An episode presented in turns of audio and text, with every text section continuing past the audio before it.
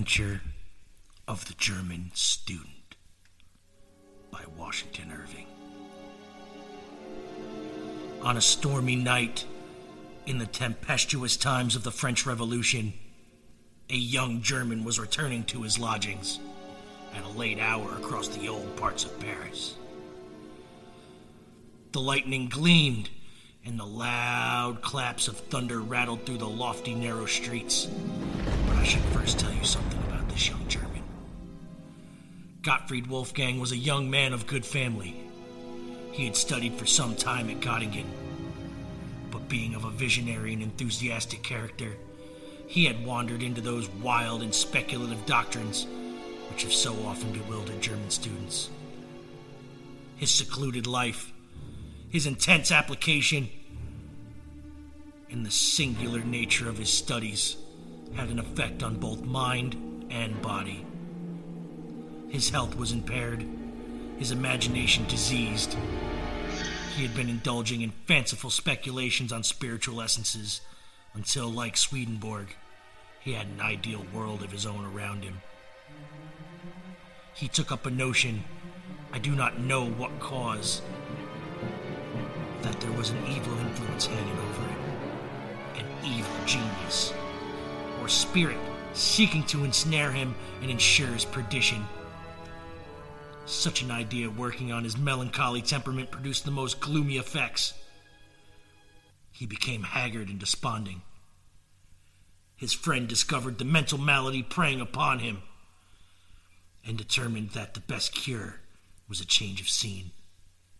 He was sent, therefore, to finish his studies amidst the splendors and gaieties of Paris. Wolfgang arrived at Paris at the breaking out of the revolution. The popular delirium at first caught his enthusiastic mind, and he was captivated by the political and philosophical theories of the day.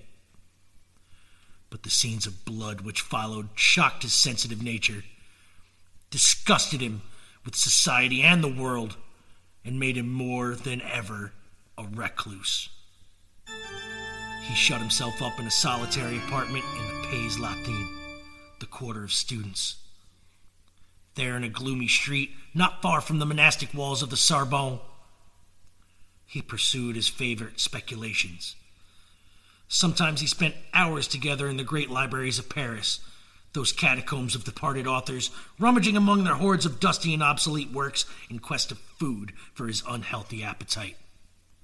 He was, in a manner, a literary ghoul, feeding in the charnel house of decayed literature. Wolfgang, though solitary and recluse, was of an ardent temperament. But for a time, it operated merely upon his imagination. He was too shy and ignorant of the world to make any advances to the fair, but he was a passionate admirer of female beauty, and his lonely chamber would often lose himself in reveries on forms and faces which he had seen, and his fancy would deck out images of loveliness far surpassing the reality. While his mind was in this excited and sublimated state, a dream produced an extraordinary effect upon him. It was a female of transcendent beauty. So strong was the impression made that he dreamed of it again and again. It haunted his thoughts by day, his slumbers by night. In fine, he became passionately enamored with the shadow of a dream. This lasted so long that it became one of those fixed ideas which haunt the minds of melancholy men and are at times mistaken for madness. Such was Gottfried Wolfgang, and such is his situation at the time I mentioned. He was returning home late one stormy night through some of the old and gloomy streets of the Marais, the ancient part of Paris. The loud claps of thunder rattled among the high houses of the narrow streets. He came to the Place de la Grave, the square where the public executions were performed. The lightning quivered about the pinnacles of the ancient Hotel de Ville and shed flickering gleams over the open space in front. As Wolfgang was crossing the square, he shrank back with horror at finding himself close by the guillotine. It was the height of the reign of terror when this dreadful instrument of death stood ever ready. And its scaffold was continually running with the blood of the virtuous and the brave. It had that very day been actively employed in the work of carnage. There it stood, in grim array, amidst a silent and sleeping city, waiting for fresh victims. Wolfgang's heart sickened within him, and he was turning, shuddering from the horrible engine, when he beheld a shadowy form, cowering, as it were, at the foot of the steps, which led up to the scaffold. A succession of vivid flashes of lightning revealed it more distinctly. It was a female figure, dressed in black. She was seated on one of the lower steps of the scaffold, leaning forward, her head hid in her lap, and her long, disheveled tresses hanging to the ground. Streaming with the rain which fell in torrents, Wolfgang paused. There was something awful in this solitary monument of woe. The female had the appearance of being above the common order. He knew the times to be full of vicissitude, and that many a fair head, which had once been pillowed on down, now wandered houseless. Perhaps this was some poor mourner whom the dreadful axe had rendered desolate, and who sat here heartbroken on the strand of existence from which all that was dear to her had been launched into eternity. He approached and addressed her in the accents of sympathy. She raised her head and gazed wildly at him. What was his astonishment at beholding? By the bright glare of the lightning, the very face which had haunted him in his dreams. It was pale and disconsolate, but ravishingly beautiful. Trembling with violent and conflicting emotions, Wolfgang again accosted her. He spoke something of her being exposed at such an hour of the night and to the fury of such a storm, and offered to conduct her to her friends. She pointed to the guillotine with a gesture of dreadful signification. I have no friend on earth, she said. But you have a home, said Wolfgang. Yes, in the grave. The heart of the student melted at the words. If a stranger dare make an offer, said he, without danger of being misunderstood, I would offer my humble dwelling as a shelter, myself as a devoted friend. I am friendless myself in Paris, and a stranger in the land. But if my life could be of a service, it is at your disposal, and should be sacrificed before harm or indignity should come to you. There was an honest earnestness in the young man's manner that had its effect. His foreign accent, too, was in his favor. It showed him not to be a hackneyed inhabitant of Paris. Indeed, there is an eloquence in true enthusiasm that is not to be doubted. The homeless stranger confided herself implicitly to the protection of the student. He supported her faltering steps across the Pont Neuf and by the place where the statue of Henry IV had been overthrown by the populace. The storm had abated, and the thunder rumbled at a distance. All Paris was quiet. That great volcano of human passion slumbered for a while to gather fresh strength for the next day's eruption. The student conducted his charge through the ancient streets of the Pays Latin and by the dusky walls of the Sorbonne to the great dingy hotel which he inhabited. The old portress who admitted them stared with surprise at the unusual sight of the melancholy Wolfgang with a female companion. On entering his apartment, the student for the first time blushed at the scantness and indifference of his dwelling.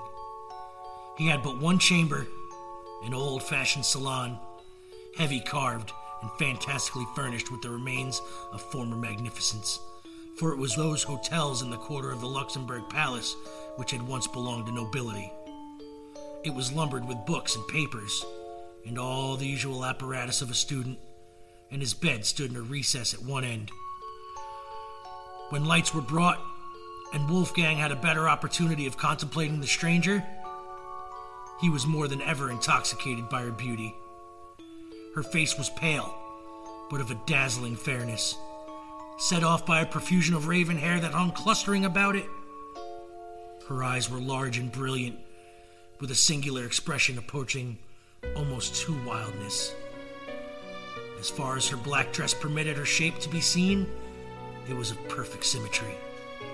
Her whole appearance was highly striking, though she was dressed in the simplest style. The only thing approaching to an ornament which she wore was a broad black band around her neck, clasped by diamonds. The perplexity now commenced with the student how to dispose of the helpless being thus thrown upon his protection. He thought of abandoning his chamber to her and seeking shelter for himself elsewhere. Still, he was so fascinated by her charms, there seemed to be such a spell upon his thoughts and senses that he could not tear himself from her presence. Her manner, too, was singular and unaccountable. She spoke no more of the guillotine. Her grief had abated. The attentions of the student had first won her confidence and then, apparently, her heart. She was evidently an enthusiast like himself, and enthusiasts soon understand each other. In the infatuation of the moment, Wolfgang avowed his passion for her. He told her the story of his mysterious dream and how she had possessed his heart before he had even seen her. She was strangely affected by his recital and acknowledged to have felt an impulse toward him equally unaccountable. It was the time for wild theory and wild actions. Old prejudices and superstitions were done away. Everything was under the sway of the goddess of reason. Among other rubbish of old times, the forms and ceremonies of marriage began to be considered superfluous bonds of honorable minds. Social compacts were the vogue. Wolfgang was too much of a theorist not to be tainted by the liberal doctrines of the day. Why should we separate? said he. Our hearts are united. In the eye of reason and honor, we are as one. What need is there of sordid forms to bind high souls together? The stranger listened with emotion. She had evidently received illumination at the same school. You have no home nor family, continued he. Let me be everything to you, or rather, let us be everything to one another. If form is necessary, form shall be observed. There is my hand.